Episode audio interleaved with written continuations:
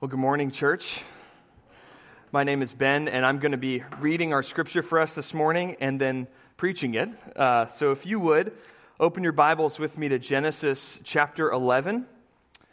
We'll be in verses 1 through 9 of chapter 11, and then we'll pick back up in verse 27 of chapter 11 and read down through chapter 12, verse 3. And if you're using the Bible in the pew back there, it'll be on page 7. Easy enough to find this morning. So, Genesis chapter 11, starting in verse 1. Hear the word of the Lord. It says, Now the whole earth had one language and the same words. And as people migrated from the east, they found a plain in the land of Shinar and settled there. And they said to one another, Come, let us make bricks and burn them thoroughly. And they had brick for stone and bitumen for mortar. Then they said, Come, let us build ourselves a city and a tower with its tops in the heavens, and let us make a name for ourselves, lest we be dispersed over the face of the whole earth. And the Lord came down to see the city and the tower which the children of man had built. And the Lord said, Behold, they are one people, and they have all one language. And this is only the beginning of what they will do and nothing that they propose to do will now be impossible for them. Come, let us go down and there confuse their language, so that they may not understand one another's speech. So the Lord dispersed them from there over the face of all the earth, and they left off building the city. Therefore, its name was called Babel, because there the Lord confused the language of all the earth. And from there the Lord dispersed them over the face of all the earth. I'm jumping down to verse 27. Now, these are the generations of Terah. Terah fathered Abram, and Nahor, and Haran. And Haran fathered Lot. Haran died in the presence of his father Terah in the land of his kindred, in Ur of the Chaldeans. And Abram and Nahor took wives. The name of Abram's wife was Sarai, and the name of Nahor's wife, Milcah, the daughter of Haran, the father of Milcah and Iscah. Now Sarai was barren, she had no child. Terah took Abram his son and Lot the son of Haran, his grandson, and Sarai his daughter in law, his son Abram's wife. And they went forth together from Ur of the Chaldeans to go into the land of Canaan. But when they came to Haran, they settled there. The days of Terah were 205 years, and Terah died in Haran. Now the Lord said to Abram, Go from your country and your kindred and your father's house to the land that I will show you. And I will make of you a great nation, and I will bless you and make your name great, so that you will be a blessing. I will bless those who bless you, and him who dishonors you I will curse. And in you all the families of the earth shall be blessed. This is God's word. Thanks be to God for it. Well, at this time, I'll invite the children ages four through first grade to be dismissed. They can go see Carolyn in the back there, and they'll be coming back to us before our closing song to participate in our closing song, which we are excited about this morning.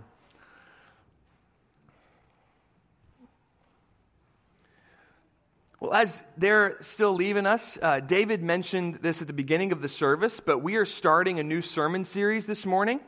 And as you can probably tell by the decoration of the sanctuary, this sermon series is going to be focused on the nations. This, what we're going to do in this sermon series is take five passages in the storyline of the Bible that highlight God's missionary heart to reach people of all nations with the good news of Jesus. And as we do that, our hope is that we would stir up our church to be a missionary people along with that. And I didn't say this first service, I can't believe I forgot. But our last week of this sermon series, we have a very exciting announcement which we'll give more uh, detail towards here in the coming weeks about a missionary opportunity from our church towards a nation around the world.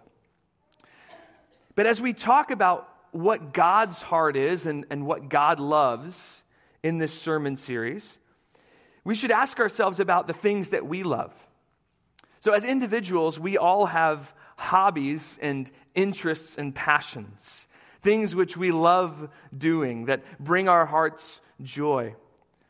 And have you ever stopped to wonder where your specific interests and passions came from?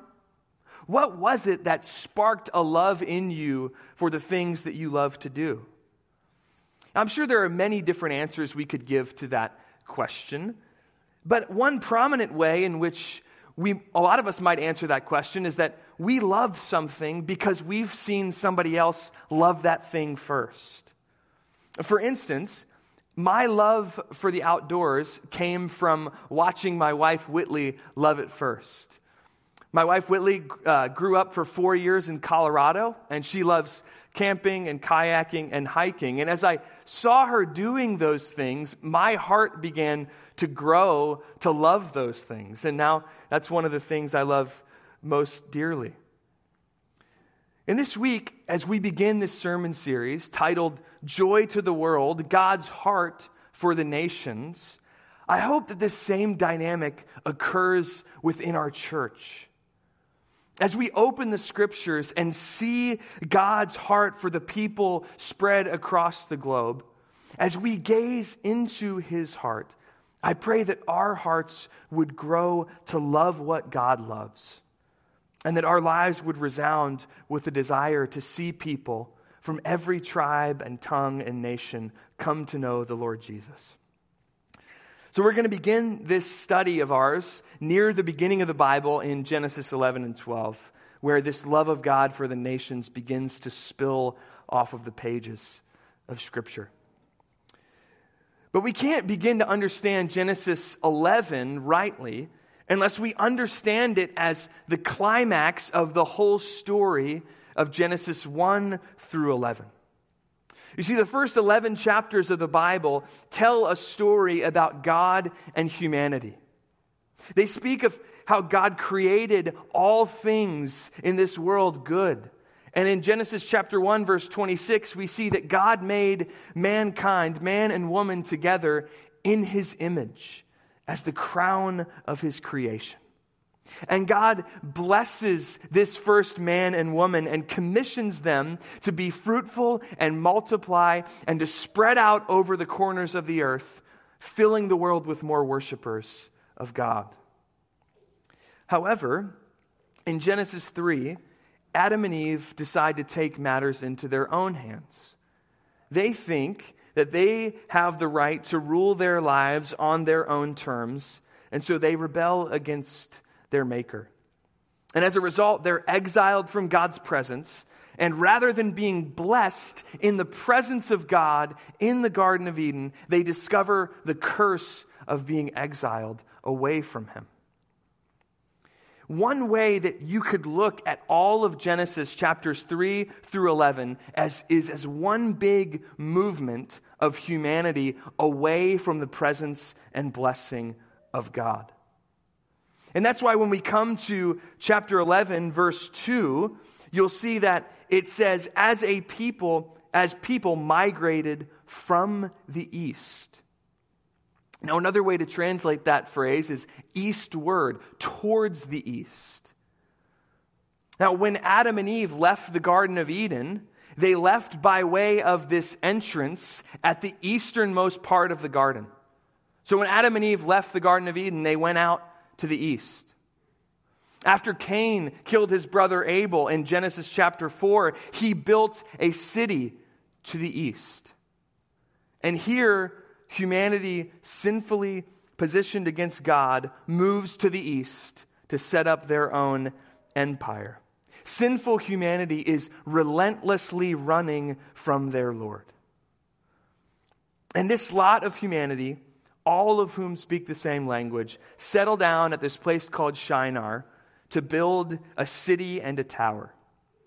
Now, when we read the word tower, I think what likely comes to most of our minds is something like the Empire State Building or another famous skyscraper. We might think of the city line of New York City, or for those of you who have been watching the Olympics, this is bad. I don't know what that tower in Tokyo is called, but whatever that tower is that they keep showing on the Olympic promos, I'd be thinking of that. But when we read tower, we ought to think of an ancient temple, what they called a ziggurat, or these ancient temple structures that were like seven stories tall. And their intention in building this temple tower is clear. They want to reach the heavens. They want to make a name for themselves. To put it in the language of the story of Adam and Eve, these people wanted to become like God. And their temple tower was a monument to their own self reliance and their own ability to govern reality on their own terms apart from God. And it's the same tower that we seek to add bricks to when we throw every ounce of our time and energy into our careers in order to make a name for ourselves. Or whenever we try our hardest to keep up the appearances of having a perfect family and perfect children to make a name for ourselves. It's the same tower that our society seeks to build when we pride ourselves in our technological advances to make a name for ourselves or when we value financial gain at all costs to make a name for ourselves. You see, although we are far removed, both physically and temporally, from that ancient city, we are all Babylonians at heart. We are all people who want to throw off God and make a name for ourselves. And so, how does God re- respond to our prideful pursuits? Well, look with me at verses 5 and 6 again, if you will. It says, And the Lord came down to see the city and the tower which the children of man had built. And the Lord said, Behold, they are one people, and they have all one language. And this is only the beginning of what they will do. And nothing that they propose to do will now be impossible for them. One way to look at this whole story here in chapter 11 is to view it as a satire mocking the futility of our human achievement. So think about this in verse 5. The Lord came down. So this tower that was supposed to reach into the heights of the heavens and proclaim human beings' autonomy God has to get down on his hands and knees and peer through his divine microscope just in order to see it. God looks at our tower and our human achievements and says, That's cute, guys. But in another sense, God comes down and what he sees is severe. There is nothing these humans can't do if they put their collective mind to it. Now, God is certainly not threatened by this, but he is concerned for what a united human collective in sin would do to one another. The destruction that they would wreak upon one another as they sought to make a name for themselves. And so God intervenes. God prevents these people from doing all that they could set their mind to by scattering them and confusing their languages. Now, this was an act of judgment. It certainly was for their own rebellion. But it was also an act of mercy because God was not done with human beings yet. And so he intervened and uh, prevented them from this fate of destruction. And then the final proclamation upon this city resounds in verse 9, where the Lord says that this place was named Babel. Now, Babel or Babylon, according to that, that name's ancient etymology, meant gate of the gods. And that's certainly how the Babylonians understood their city. The place that was so exalted that it was on the threshold of heaven itself the realm of the gods. But God here proclaims the truth about Babylon that it means confusion. This story rings with the truth that all of our human efforts to become like God, all of our efforts to throw off God and rule our own lives, merely end in confusion and chaos. Do we not see that in our own lives? Do we not see that in our world? And so, where does this leave us? At the end of this portion of Genesis 11, the people that God made in his own image to bless have fallen so far in sin that they are scattered and isolated across the earth. Where do we go from here? Are God's purposes for humanity over with? These are the kinds of questions we should be asking at the end of this story. But thankfully, this is not the final word. And in Genesis chapter 12, the Lord speaks again, and this time he speaks a word of his blessing. Do you read chapter 12, verses 1 through 3 with me again? it says, Now the Lord said to Abram, Go from your country and your kindred and your father's house to the land that I will show you. And I will make of you a great nation, and I will bless you and make your name great, so that you will be a blessing. I will bless those who bless you, and him who dishonors you I will curse. And in you all the families of the earth shall be blessed. God proclaims his blessing into the exile and confusion of Babylon and of the nations. Now, you may have thought it a little strange when I read the passage at the beginning of this sermon, and I included the end of chapter 11 there with all of those kind of obscure places and names in it. Why did we read that in our reading at the beginning of this sermon? Well, those places and names reveal something crucial about who Abram was and the nature of God's blessing to him. See, from those verses, we discover that Abram's father's name is Terah. And Terah was a name that likely meant moon. And in Ur and in Haran, where these people dwelt, they were both centers of lunar worship in the ancient world. People where the moon was worshiped as a god. And this means that Abram comes from a family of idolaters. God does not call Abram because he was the cream of the crop, because he had such devotion to God and such upright character. Abram was like the rest of humanity. Abram, although scattered from Babylon, himself had a Babylonian heart. And yet God chose to meet him and to call him out into fellowship with himself, to bless him so that he might be a blessing.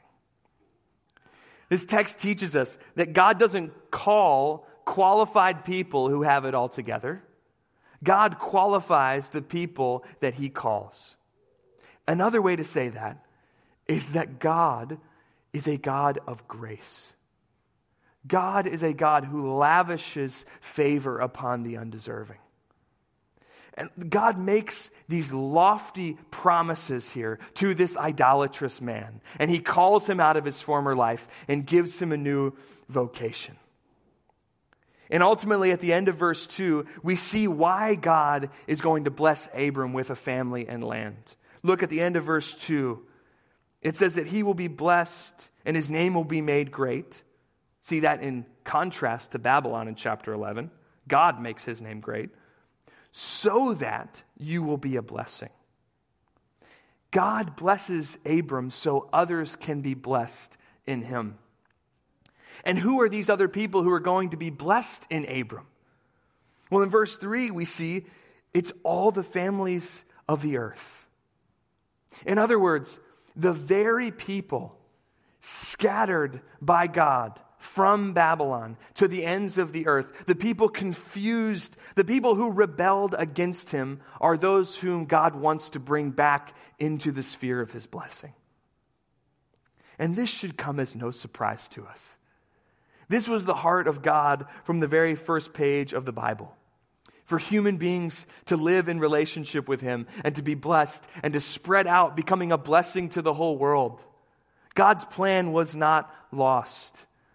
God's heart is that people trapped in the destructive devices of Babylon, people condemned to, condemned to try to rule their own life, to try to play God for themselves, people lost and scattered in sin would be brought back into the sphere of his blessing through this one man, Abram. And from there, the storyline of the Bible unfolds before us. And just like Abram, we as the church of Jesus are called to go and be a blessing. We are called into this plan of God to reach the nations with the gospel. We're called to share in the heartbeat of God that people spread across the globe, scattered in idolatry, would come out of the curse of Babylon into fellowship with God as members of Abram's family. And that's a wonderful calling that we have been called to. What grace that the Lord would choose us to be a part of this. And what a grand plan that He has. It's amazing. But what did that huge calling and grand plan of God for the redemption of the world mean on the ground in Abram's life? And what does it mean for us? Well, when we are called into God's plan, when we are saved by His grace and blessed so that we might be a blessing to the nations, it means two things for us that we see in this text. It means that we must get out of our comfort zones and that we must have faith in God even in the unknown. We must get out of our comfort zones and have faith in God even in the unknown. So, first, we must get out of our comfort zone. Look with me at verse 1 again. This is what the Lord says to Abram Go from your country and your kindred and your father's house to the land that I will show you. Now, I don't know if this is just anecdotal or if this is real, but I think, at least in my experience of living in central Pennsylvania almost my whole life, I think this is true. I've heard, I've heard it said that people in central Pennsylvania live on average about eight miles away from their mother. Now, I won't make everybody raise their hands here, but I'll raise my hand and say, I think I live about eight miles away from my mom. I'm pretty typical. And so, what is God calling Abram out of here? He's calling him to leave his family, his kindred, and his land. In other words, He's calling him to leave his comfort zone. He's calling him to leave the place of familiarity and go somewhere new. And in the Hebrew, that word go, that command at the beginning of this speech, is actually two different forms. There's two words there that emphasize Abram's own agency in the matter. So, if we were to make it emphatic, essentially the text is saying, Abram, even if no one from your family follows me, you follow me. It sounds similar to Jesus' radical calls to count the cost and follow him that we hear in the Gospels. But, church, the call of God for us is one that requires we leave behind our comfort. If we hear and respond to the gracious call of God, it means that unlike the people living in Babylon, in the system of the world, we cease trying to play God in our own lives. And that means that any part of our life that Jesus wants, He gets, He can have. And this is how it works when we're saved by grace. This is how grace works. So if God saves us by grace, if, like Abram, we don't contribute anything to God's choosing of us and God's blessing us, we have nothing to leverage with. God's demands upon us are total and final. He is our master, a gracious master, but He is our master. That should make us a little bit uncomfortable. Where might Jesus be calling you out of comfort into sacrificial service for his goal of seeing the nations blessed? Might you be called into full time missionary service? That's uncomfortable. I don't think we ask ourselves that question very often, though. If God has a heart for the nations of this world, might he be calling you to that? Might you be called to give sacrificially so that it hurts to see the gospel spread? Might you be called not to move into another country necessarily, but to another neighborhood, maybe one that makes you uncomfortable here in our locality, to make Jesus known? Maybe for you today, it's that first step of obedience that the Lord is calling you to. To share the good news of Jesus with your neighbor who you've been putting off for a long time. Or to give up a few minutes of your time in the evenings and before your children go to bed, lead your family in prayer for the missionaries that this church supports. I can't tell you what the Lord is calling you to or where the Lord's calling you to get out of your comfort zone. But I can say definitively from this text that we are blessed by Jesus in order to be a blessing. We are not blessed in Christ to live comfortable, insulated lives. We are blessed to go and be a blessing.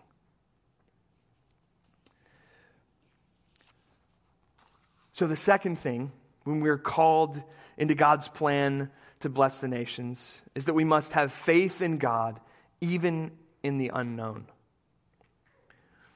Now, as we read chapter 12, verses 1 through 3, did you notice the lunacy of how some of these, problem, how some of these promises sounded, especially to Abraham? Look at verse 1, where he says, Go from your country. And then at the end of verse 1, to the land that I will show you. So not only has Abram not had this house inspected, not only has Abram not seen this house in person with his own eyes and walked around it, not only has Abram not looked at pictures of this house on Zillow, Abram lives in another state and has never seen it at all. And God says, hey, just go, and I'll tell you where it is. It's a little bit crazy. And look at verse 2, where it says, I will make of you a great nation. Okay, but jump back up to chapter 11, verse 30, where it says, Now Sarai, his wife, was barren. And oh, by the way, in case you didn't get what that means, end of verse 30, she had no child. How in the world is the Lord going to make a great nation out of these old people, likely 75 to 80 at this time, who have been barren even when they were fertile? Or they should have been fertile. These things feel impossible.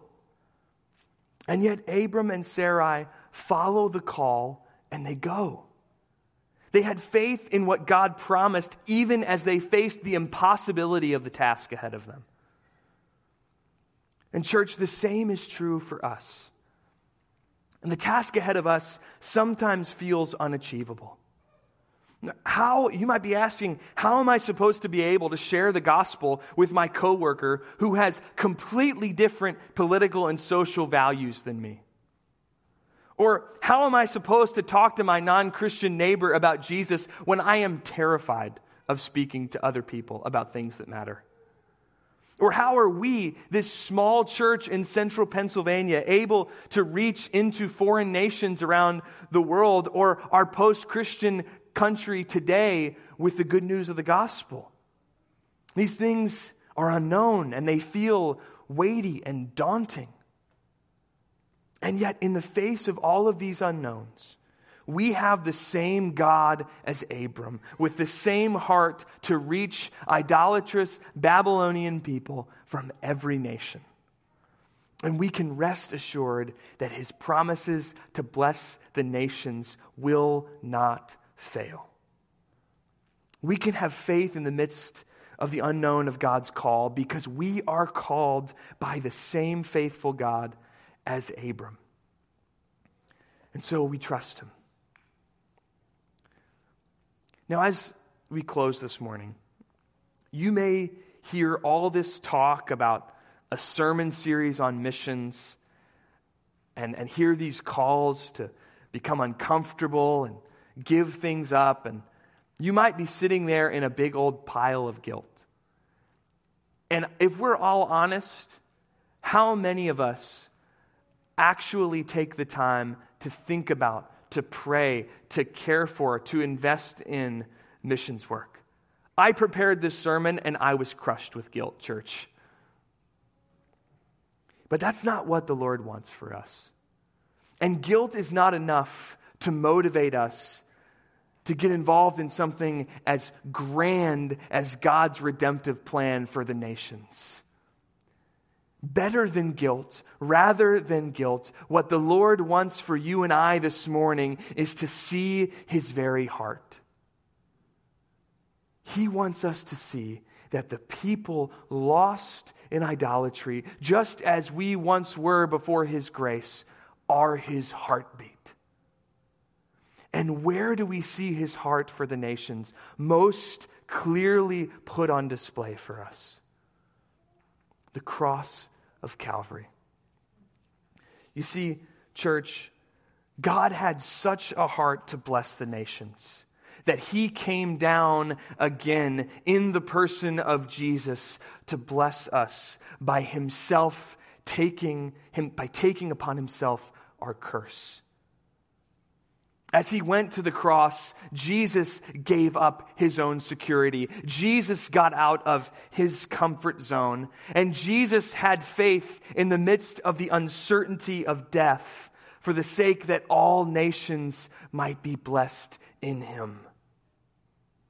The heart of God, as revealed first in the promise to Abram and then in the person of Jesus, is to bless the people of this world even at the expense of his own life. Do you see his heart? Do you see his love that overflows? So as we continue through this sermon series, church, I pray that we would not be overloaded with guilt.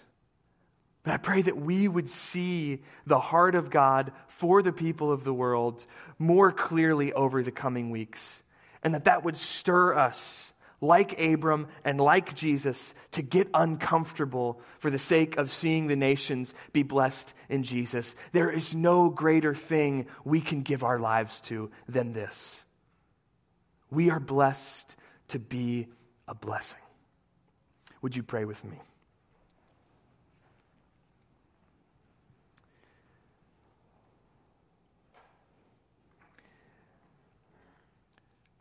Father, we come to you and we are people who want to make a name for ourselves. And so often in our lives, we are distracted by so many things that are related to that.